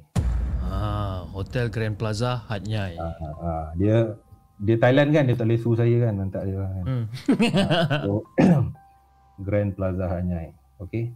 So apa di hotel ni dia macam hotel lama tau. hmm. Dia memang bangunan batu. Dia sebelah Hotel Lee Garden. Lee Okey. Garden tu uh, quite okay lah. Hotel dia macam uh, bertaraf um, 3-4 bintang lah kan. Tapi Lee Garden ni dia claim 3 bintang. Tapi tengok masuk je hotel tu pun dah creepy. Hmm. Macam suasana dia suram, lampu dia suram. So kita orang daripada Krabi masa tu ikut Patalong apa semua ambil masa lebih kurang dalam 3-4 jam kak. Okey. Walaupun walaupun jarak dia cuma dalam 200 km lebih. Sebab dia tak ada highway, dia kena ikut jalan uh, jalan orang kata jalan, jalan biasa lah kan. Hmm. So kita orang sampai di hotel tu dalam nak maghrib. Hmm. Okay, pukul 6 lebih di Thailand dah maghrib. Hmm. Ha. So bila dah sampai, dah dapat uh, kunci, saya dapat tingkat 5 masa tu. Tingkat 5 bilik hujung. Dia punya koridor panjang. Okey. Okay, so dapat bilik hujung ni. Masa tu saya dengan wife tengok kan. Dengan lampu dia kelip tak kelip. Apa hotel ni Hmm. Hmm. kan. Okey lah nak maksudnya kita nak kita nak stay semalam je kan. Okey lah. Masuk buka pintu, buka je pintu serta merta angin keluar. Satu angin keluar, angin yang kuat keluar dari bilik tu. Pum. Okey. Segala bulu dah kat badan saya auto remang semua. Hmm. Hmm. kan saya masuk so saya terus terus mengucap panjang baca ayat kursi saya masuk je bilik tu saya azan saya azan dengan dia punya furniture dia mungkin sebab kawalan pergerakan yang lama 2 tahun ke almost 2 tahun setengah tak ada pelancong datang ke Thailand kan and then keadaan hotel tu nampak tak terurus lah Hmm. dia punya bau bilik dia pun nak kata hapak tak hapak memang bau dia pun bau dia pun creepy. Ah, bau creepy lah macam ni. Bau dia pun macam bau benda lama tau, kapet lama. Bau hapak ni. Ha, bau hapak lah kan, Ha. hapak. Lepas tu bila saya buka dia punya sliding door, saya buka dia punya langsir nak tengok balcony dia berlumut. Uish. Saya kata, hai. Lepas tu saya pergi toilet. Toilet dia bersih lah. Ha. ada bathtub semua. Tapi lampu dia aduh. Macam orang kata ma- memang malap lah. Kita nak mandi dalam tu pun nak tengok jerawat pun tak jumpa. Tengok juga awak tak jumpa. Ha. Aduh. Memang, malap. So saya pun decide beritahu orang masa tu dah dah nak masuk maghrib, saya cepat-cepat ambil semayang, semayang apa asar apa semua. Ha. Uh, so sementara nunggu lepas maghrib nak pergi dinner kan. Saya pun lepak atas katil dengan wife saya. Sambil main-main phone tu. Tiba-tiba uh, wife saya sigong saya. Hmm. Sigong lah, sigong. Saya tanya, apa hal? Lepas tu dia muncung, dia muncungkan kat phone saya. So saya baca, ba- tengok, tengok phone. Hmm. Lepas tu saya buka WhatsApp, dia WhatsApp saya. Hmm. Apa benda dua sebelah WhatsApp aku? Kan sebelah-sebelah ni. Dua sebelah WhatsApp. Ha. Lepas tu saya buka WhatsApp dia, dia tulis. Abang dengar tak? Tu dia tanya, dengar apa? Saya cakap. Lepas tu dia type lagi. Saya, saya baca, cuba dengar betul-betul. Dia pun pasang link kan, dengar. Hmm. Oh, okey. Saya dengar bunyi kat atas, tingkat atas, Hmm. budak macam budak berlari, lompat katil ke apa, degung-degang, Hmm. Hmm. lari, pro lari-lari kan. Saya kata, ah itu orang tingkat 6 tu, anak dia aktif tu. Hmm. Dia cakap, lepas tu wife saya macam tak puas hati lah. Alah, jangan fikir sangat lah. Dia cakap, okay fine. Lepas maghrib, kita orang pergi keluar dinner. So, habis dinner, saya nak ambil something lah dekat apa, dekat apa parking kereta. Hmm. So, saya terjumpa lah salah seorang okay, macam kawan lah, member yang join konvoi kita orang tengah isap okok dekat tu. Dia cakap, ah kenapa lepak sini? Kenapa tak lepak bilik je? Dia cakap kan. Hmm. Bilik alang-alang bilik dah hapak kau isap okok je dalam bilik tu. Saya cakap, Ya ada alang-alang kan. ah, alang-alang kan. Kata, oh, dia kata, tak nak, nak. Aku lebih rela tidur dalam kereta malam ni daripada duduk kat bilik tu. Dia cakap, Hmm. saya cakap, apa hal? Dia cakap, yelah mak, dia bawa parents dia sekali dalam konvoi tu. Saya Hmm. kata, mak bapak aku semua dah nak pergi shopping apa semua. Aku tak nak ikut orang. Aku penat drive. Hmm. Tapi aku naik bilik, seorang-seorang duduk, rasa macam suasana macam tak syok. So aku fikir, uh, okey lah aku nak turun lobby lah kan. Yep. So dekat dia punya um, dekat dia punya lift tu dia tak ada tulis lobby L ke apa tak ada dia tulis ada nombor satu tu lepas tu lepas bawah satu tu B so aku ingat lobby kat B Okay. so aku tekan lah B kali dia bawa aku dekat basement bawah Ah, basement. lepas tu bila lift tu terbuka tiba-tiba ada satu makhluk tiba-tiba wah kat Ish. Aku rasa macam nak terkencing kat situ juga. Aku cepat-cepat tutup. Uh, betul juga. Eh bentuk makhluk tu macam mana? Macam apa? Binatang ke? Aku tak tahu nak describe lah. Eh, tapi memang memang menakutkan lah. Aku, dia memang dia memang segah aku ha macam tu. Hmm. Aku terus tekan tekan tekan tekan baru aku tahu lobby dekat tingkat satu. Hmm. Kan? Terus aku datang sini, aku nak hilang ni, tangan aku gigil lagi. Dia cakap. Kan? Terus isap okok dekat sini kan. Dia cakap. Hmm. kau jangan sekali-kali turun B eh dia cakap Hmm. jangan sekali-sekali so saya dengar push creepy juga lah dah lah wife aku dengar bunyi budak je kan tapi masa tu ialah baru maghrib Yalah. ni tiba-tiba engkau pula jumpa ni ha kan Hmm. lepas tu okey okey lah kita orang decide lepas ambil barang saya decide tak nak balik bilik dulu lah kira Hmm. lepak kat bawah dulu pergi tempat lain dulu kan Asian Night Bazaar ke apa float, floating market pergi settle dulu Hmm. Lepas tu balik tu masa tu dalam pukul 12 lebih ajak member lepak kat lobby sampai pukul 1. Lepas tu member yang member yang apa tu pun okay decide nak naik atas. Okay, dah naik atas pukul 1 pagi bos naik atas. 1 pagi Thailand, pukul 2 pagi Malaysia. Hmm. 1 pagi masuk bilik bunyi lompat dan budak berlari tu masih ada. Maknanya tu bukan anak orang aktif ke apa. Ya Memang tu. dia. Memang dia lah. Hmm. kan dan wife saya saya marah saya memang pekak telinga baca tidur je lah kan dah penat kan drive tapi wife saya tak dapat tidur sampai subuh Dah, dah tentu lah tak dapat tidur. dapat tidur sampai subuh. Macam-macam dia dengar. Kan? Macam-macam dia dengar ma- ma- malam tu bunyi ketak ketik lah bunyi kat bunyi dekat apa dekat sliding door lah macam orang ketuk pintu lah. Hmm. Tu saya pun tanyalah esok paginya saya pun tanyalah okay, macam member lain yang pak bilik-bilik lain dia orang pun kadang ada yang lagi ekstrim daripada saya. Hmm. Bilik air pipe terbuka sendiri. macam ada aktiviti dalam bilik air macam ada orang tengah tengah buat something yang bilik air bunyi ketak ketuk ketak ketuk ketak ketuk Hmm. kan bunyi pipe terbuka sendiri bunyi orang flash jamban sendiri kan so dia orang pun kata lepas ni memang takkan pergilah hotel Grand Plaza tu lagi. Grand Plaza Hatnya eh. hmm, Grand Plaza hanya. Eh, avoid ah avoid. Siapa Avoid. yang plan nak pergi nak pergi berjalan di Hanyai Ah, kepada kepada Lee Garden okey Ah. Grand Plaza avoid.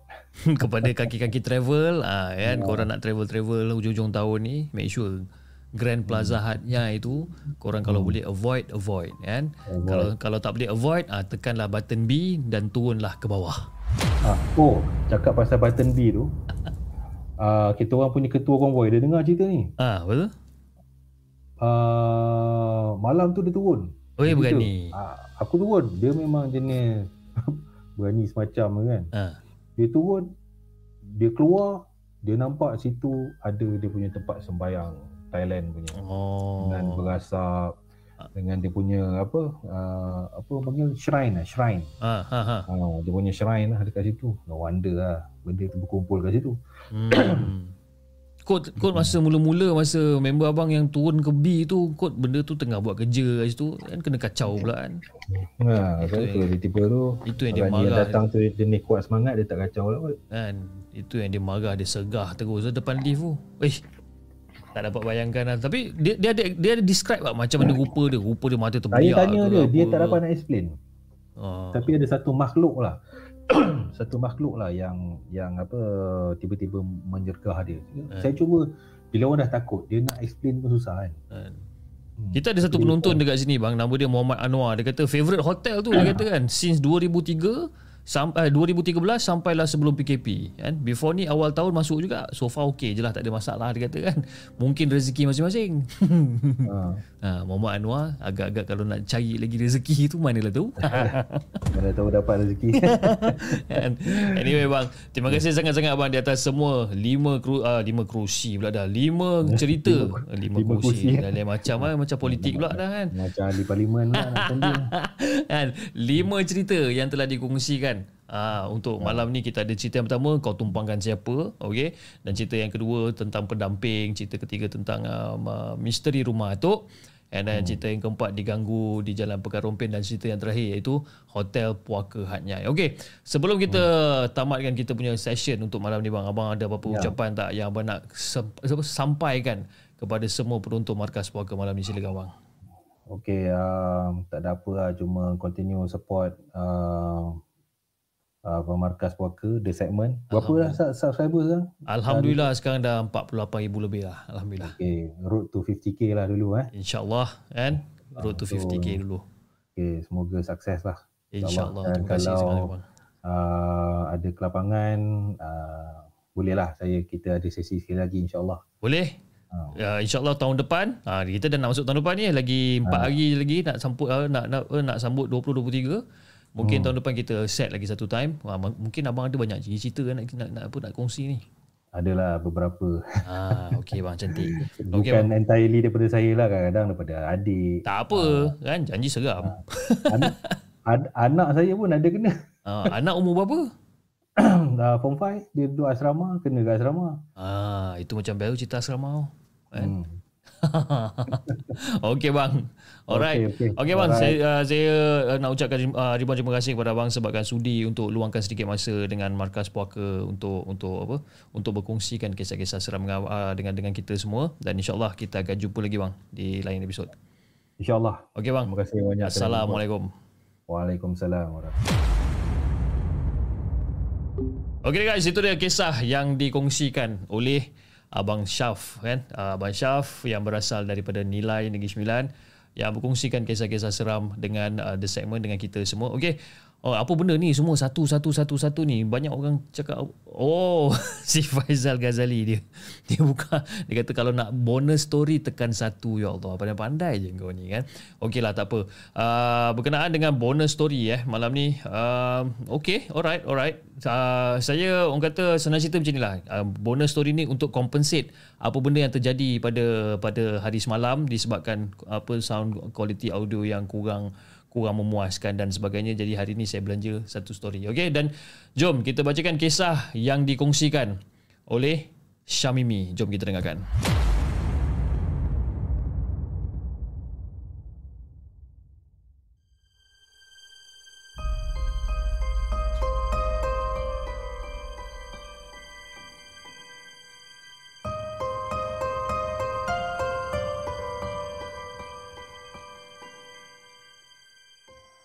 Adakah anda telah bersedia untuk mendengar kisah seram yang akan disampaikan oleh hos anda dalam Markas Puaka?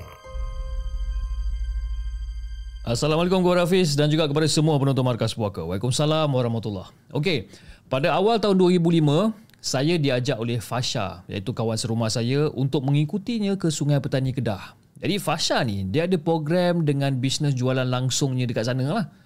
Jadi antara antaranya dia akan memberikan ceramah kepada downline dan juga prospek-prospek dia. Dan selain itu, dia adakan juga malam anugerah untuk upliners yang mencatat jualan yang memberangsangkan. Jadi Fiz, program tu akan berlangsung selama dua hari dan Fasha diberikan bilik untuk menginap. Jadi oleh disebabkan hari pertama tu bermula lebih kurang dalam pukul 10 pagi macam tu, jadi si Fasha ni diberikan bilik untuk menginap pada malam sebelum uh, program hari pertama tu lah. Jadi bermakna kita orang perlu tidur di bilik tersebut untuk dua malam. Jadi saya ni nama je kawan serumah. Kan? Tapi tak pernah lah ambil tahu sangat pasal bisnes si Fasha ni. Kan? Benda-benda downline, outline apa semua saya malas nak ambil tahu. Yang saya tahu, dia ni jual makanan kesihatan yang dibuat daripada buah-buahan. Okey lah. Jadi Fiz, pada hari yang pertama, sementara Fasha ni tengah sibuk dengan program dia ni, waktu siang tu saya saya merayau lah, merayau di sekitar bandar raya Sungai Petani ni. Dan malam kedua, saya keluar lagi untuk makan. Kemudian singgah di restoran mamak sambil-sambil tonton bola kat situ. Jadi Fiz, walaupun saya ni perempuan, saya ni minat bola juga sebenarnya. Dan lebih kurang dalam pukul 10.30 malam macam tu, saya pun balik. Dan saya pun macam, eh, Yalah balik bilik pun dah gelap kan? Saya pun buka lah switch lampu Macam ketuk Saya on switch lampu. Dan nampak Fasha macam Eh Eh Fasha Kau dah habis ke program kau ni Fasha? Kan? Saya macam agak terkejut lah Sebabkan saya nampak dia tengah berbaring kat katil Tapi dia memelakangkan saya masa tu. Dan sebahagian daripada badan dia ni Dalam selimut. Dan dia macam Fasha tak menjawab tu Dia diam je jadi bila dia diam tu saya macam hmm, Dah tidur lah ni. Kan? Saya bisik lah dalam hati saya macam ah, Mungkin si Fasha ni dah tidur lah Tapi yang peliknya Fiz Selalunya dalam pukul 1 macam tu baru dia tidur. Tapi malam ni macam awal pula dia tidur. Mungkin penat lah kot. Kan? Mungkin penat. Lepas tu saya pun ambil lah remote Saya pun on lah aircon Ketit On aircon Lepas tu macam pelik ke Eh si Fasha ni Tidur Dalam keadaan berselimut Kan? Tapi aircon tak buka. Sebab apa? Kalau dekat rumah eh, Yelah macam saya cakap tadi Saya serumah dengan dia. Kalau dia dekat rumah Dialah yang paling awal Yang akan buka aircon. Masuk bilik je ha, Remote aircon yang dia akan capai dulu. Ha, Kemudian Baru dia masuk dalam selimut. Ha, Macam itulah hobi dia Setiap pagi sebelum tidur ni jadi aku macam pelik lah. Sambil-sambil menyalin pakaian ni macam tertanya juga macam tak panas ke si Fasha ni kan? Dan tiba-tiba suara Fasha perlahan je macam. Uh, yelah, kau tak boleh semayang kan? Macam, eh, astagfirullahaladzim. Terkejut juga masa tu lah. Tak tidur lagi rupanya si Fasha ni. Ah, uh, Fasha. Sama lah kita tak boleh solat. Kan? Lepas tu Fasha pun reply. Ah, uh, Samalah kita. Dan masa tu, masa dia reply macam tu, dia memandang saya dan senyum. Diiringi dengan gelak ketawa yang kecil. Ah, lah. Sama lah kita. hmm, itulah. Sama lah kita kan. Kita tengah banjir sekarang. Kau pun sama lah tu. Kan? Dan Fasha terus ketawa tau. Macam okey lah. Jadi saya pun buka pintu bilik air. Lalu saya pun masukkan lah kata saya punya tuala wanita ni ataupun pad ke dalam plastik kecil. Lalu mengikat dia dengan kuat-kuat ni. Dan masa saya tengah masukkan pad dekat dalam plastik. Masa saya tengah ikat kuat-kuat ni. Secara tiba-tiba saya terdengar.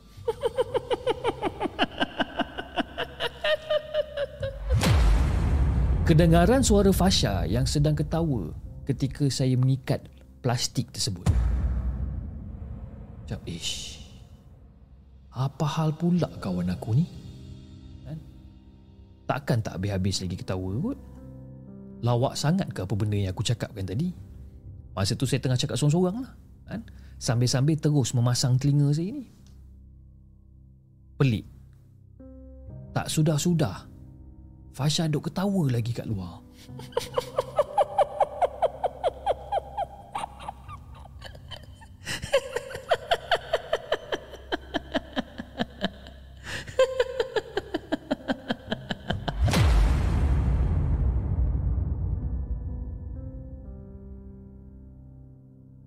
Macam eh apa hal pula budak ni kan?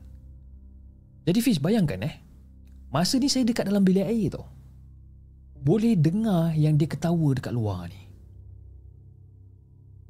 Okay Lepas saya dah settle mandi apa semua ni Sebaik saja pintu saya ni dibuka Suara ketawa tu pun berhenti. Dan saya tengok balik kat Fasha ni Macam apa hal si Fasha ni? Sebab apa? Keadaan dia Masa saya balik uh, balik bilik tadi, keadaan dia tu masih lagi tidur mengiring ke arah dinding dan membelakangkan saya. Lepas tu saya macam, eh Fasha, kau jangan main-main lah. Fasha buat-buat tidur pula. Kan? Bangun lah. Kan? Tadi bergelap beria sangat. Dan Fasha masih lagi tak jawab sepatah pun. Eh Fasha, kau jangan nak buat lawak lah. Siap kau nanti kang. Ha? Bangun lah. Masih senyap lagi Fasha ni. Okay lah whatever lah dia ni. Kan? Jadi, saya masuk balik dalam toilet. Dan masa saya masuk dalam toilet, saya dengar sekali lagi Fasha gelak ketawa kat luar.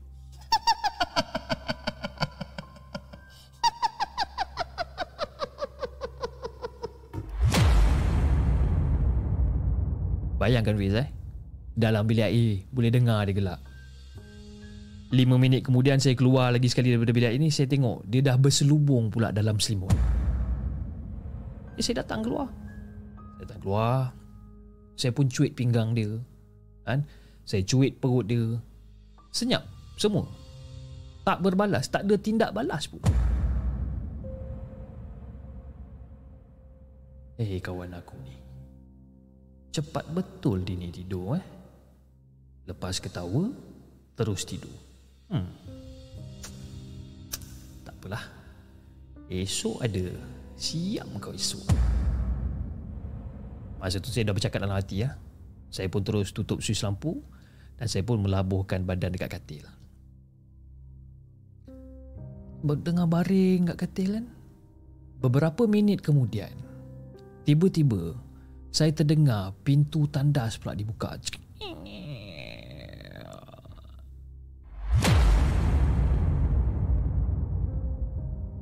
Dan saya semasa saya dengar pintu tandas ni dibuka, saya macam siapa pula ni kan? Fasha ke nak pergi toilet? Dan masa tu Fiz, saya terdengar seolah-olah macam bunyi plastik ditarik-tarik. Oh,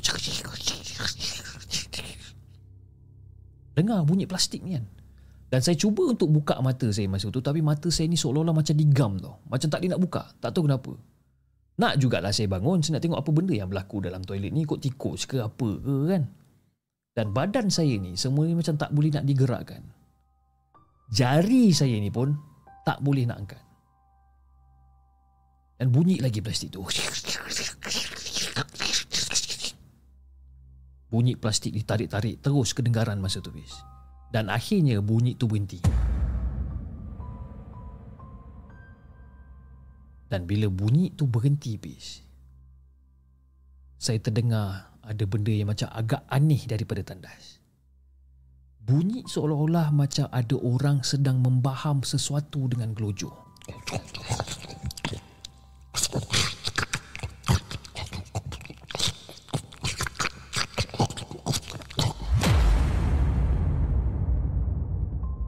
Dan masa tu Fiz Hati saya macam berdebar gila Fiz Masa tu Kan Tak pernah pula dengar bunyi tikus ke apa Makan gelojo macam ni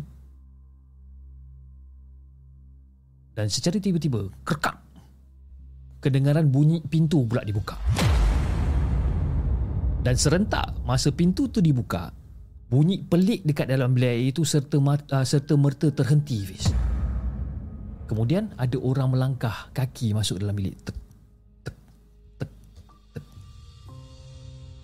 Bunyi barang diletakkan atas meja. Bunyi almari dibuka. Memang jelas dengar kat telinga saya ni. Tapi saya masih lagi tak dapat nak buka mata saya ni. Kan? Untuk tengok siapa ni. Dan masa tu Fiz, memang saya betul-betul nak bangun tau. Nak bangun, nak bertanya macam-macam hal dekat si Fasha ni. Tapi tak boleh. Mengantuk dia ni lain macam sikit. Entah pukul berapa saya tidur pun saya tak pasti. Sedar-sedar je dah pukul 8.30 pagi. Fasha Katil dia kosong. Ha? Masa bangun tu tengok katil dia kosong. Ha, Mungkin dia dah turun Aku pergi sarapan ha, Lepas tu dia mungkin sambung dengan program dia. Tak apalah. Jadi perkara pertama Yang saya buat Lepas saya bangun pukul 8.30 pagi tu Saya terus pergi dalam toilet Nak tengok apa yang jadi kat dalam toilet ni. Buka pintu toilet cakap Ya Allah sebab apa bis? Apa benda yang saya nampak dekat dalam toilet ni? Plastik yang berisi tuala wanita tu yang saya yang saya ikat tu habis koyak rabak bis.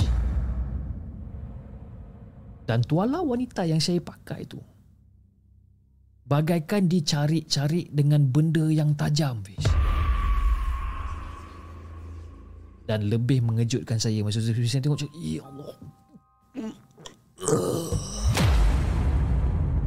Sebab apa? Bila saya nampak benda tu Saya nampak banyak gila lendir kuning pada plastik Pada tuala wanita dan juga pada tong sampah tersebut. Dan masa tu saya dah berderau gila dah habis Derau masa tu. Cakap eh Takkan Fasha buat benda-benda macam ni kot? Mustahil lah kot Kalau ada manusia normal Yang nak sentuh benda-benda kotor ni dan mustahil juga ada manusia yang waras yang nak mencari-cari benda yang terikat kemas Now Apa benda cecair kuning ni? Takkan muntah. Dan masa tu saya macam Macam nak tu muntah masa tu jadi saya abaikan benda tu Saya masuk Saya mandi lebih kurang Saya terus tutup pintu bilik air Dan saya terus panggil pekerja hotel Untuk membawa kotoran tu keluar. Dan Fasha masa tu Balik ke bilik lebih kurang dalam pukul 11 pagi lah Dan kita orang check out masa tu. Dan bila dah check out dalam kereta masa tu Saya nak juga tanya kat Fasha ni Tentang apa benda yang saya nampak dekat dalam bilik air ni. Tapi belum sempat saya nak tanya dekat si Fasha ni Si Fasha buka mulut terlebih dahulu Eh dah Kenapa kau koyak-koyakkan plastik dan hancur-hancurkan pad kau dekat dalam bilik air tu ah? Lepas tu saya pandang Fasha macam Eh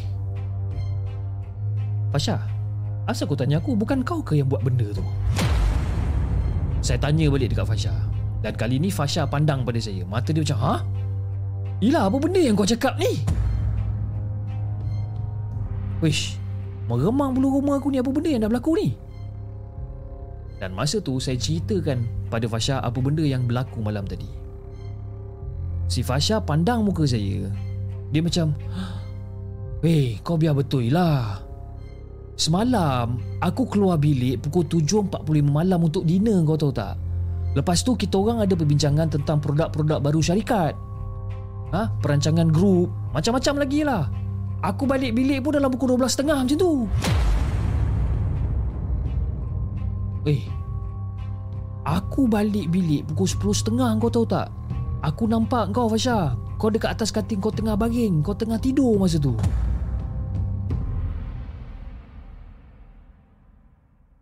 Tapi kalau kau kata kau balik pukul 12.30 malam. Siapa yang ketawa semalam? Siapa yang tanya aku soalan semalam masa aku dekat dalam bilik air? Tak, mana aku tahu?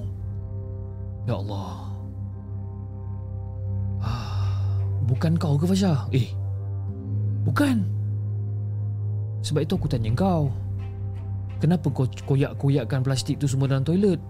Aduh, pening kepala aku Fasha. Aku ingatkan kau yang buat benda tu. Tapi sekarang kau pula kata aku yang buat. Jadi siapa yang buat sebenarnya ni? Jadi si Fasha masa tu tengah garuk kepala macam Eh aku tak tahu nak jawab soalan kau ni macam mana tu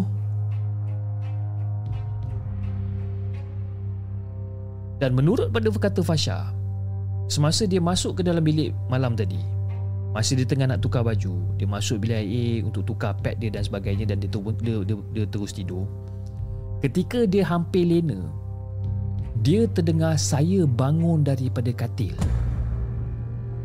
Dan kemudian kemudian sayup-sayup dia terdengar yang saya bertanya pada dia, "Kau tak boleh semayang kan Fasha?" Dan Fasha pula dia nak menjawab pertanyaan saya tu, tapi tak terdaya. Mulut dan mata dia bagaikan ditutup rapat.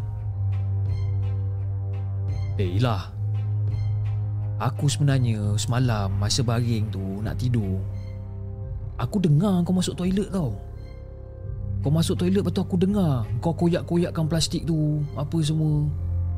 Itu tak apa lagi. Yang aku seramnya. Aku dengar kau ketawa dekat dalam bilik air tu.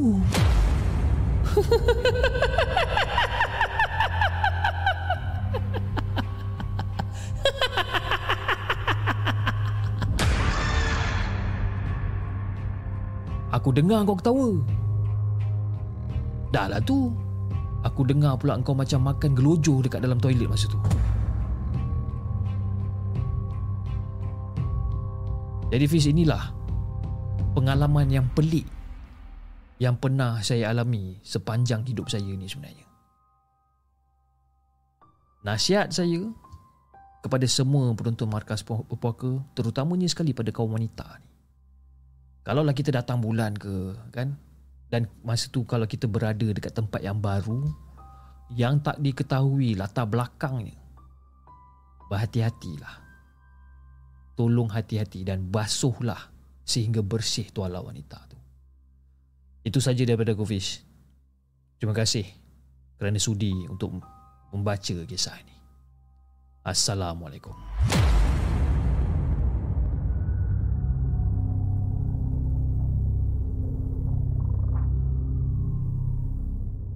Jangan ke mana-mana. Kami akan kembali selepas ini dengan lebih banyak kisah seram.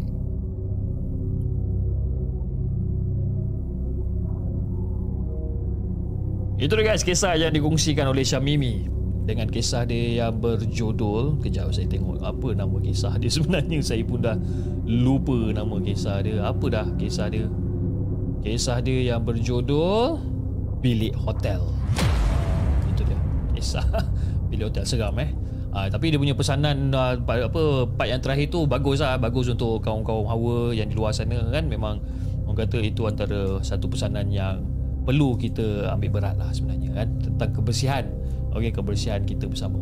Okey, anyway, uh, sebelum kita mengakhiri kita punya rancangan pada malam ni saya ingin mengucapkan ribuan terima kasih kepada anda yang masih lagi setia menonton rancangan Markas Puaka pada malam ni dan antara yang telah memberi sumbangan melalui super sticker dan super chat pada malam ni dan juga TikTok gift saya ingin mengucapkan ribuan terima kasih kepada anda. Antaranya dari, daripada Lil Devil 872, terima kasih Lil Devil di atas sumbangan super sticker anda. Uh, daripada Yong, terima kasih Yong di atas sumbangan super sticker anda dan kita ada new members Seram Kelam telah telah join uh, membership uh, Jenglot dan kita ada member selama satu bulan iaitu Kamar Lutfi Kamar Salihidin. Okey, terima kasih kerana join membership Hantu Jepun dan juga uh, Kak Aziz di Closet telah menjadi 6 bulan uh, membership uh, Hantu Jepun dia kata semoga capai 50,000 subscriber sebelum hujung tahun ni Chief kan. Sebelum hujung tahun tu agak susah tapi nothing is, uh, nothing is impossible tapi kita kita akan cubalah kak eh. Dan juga uh, di uh, saluran TikTok kita ada sumbangan uh, yang banyak melalui uh, TikTok gift antaranya daripada Sky Juice, daripada Reka Dave, daripada Dila Zainal, daripada You Sayang I tak ada. Setiap kali kalau saya nak sebut nama ini saya akan rasa sebut salah juga sebenarnya. okay, daripada KD Jebat, daripada D, daripada Melissa, Abid, Baby, daripada Nurul, daripada Mystic Horror, daripada Lily, kita ada daripada Shoba, daripada uh, apa ni Lus uh, Lusuria, Lusuria Syuhada, okey, daripada Haris, daripada Easy Hunter, Mystic Bongster and then daripada Angah King, The Cutilicious, Zen O, daripada Tino Zen Zero, uh, siapa lagi eh? daripada Mami I, uh, Mami Ayomi. And then kita ada daripada siapa lagi? AW Local and then kita ada daripada Easy Hunter dan uh, ramai lagi. Terima kasih guys. Thank you so much uh, di atas segala sumbangan yang anda telah berikan melalui TikTok gift pada malam ni. Okay. Encik Ahmad, you benci I tak? Eh, mana boleh? I tak boleh benci you. Hawau. okay. Alright. Uh, jam telah menunjukkan pada pukul 12 malam dan insyaAllah kita akan uh, bersiaran kembali pada hari esok jam 11 malam sebab besok hari Rabu. Kebiasaannya pada hari Rabu kita akan bersiaran pada pukul 11 malam. Okay. Kepada anda di saluran TikTok, jangan lupa tap-tap love dan follow akaun Markas Poker dan anda di saluran YouTube. Jangan lupa like, share dan subscribe channel The Segment. Dan insyaAllah kita akan jumpa lagi on the next coming episode. Assalamualaikum.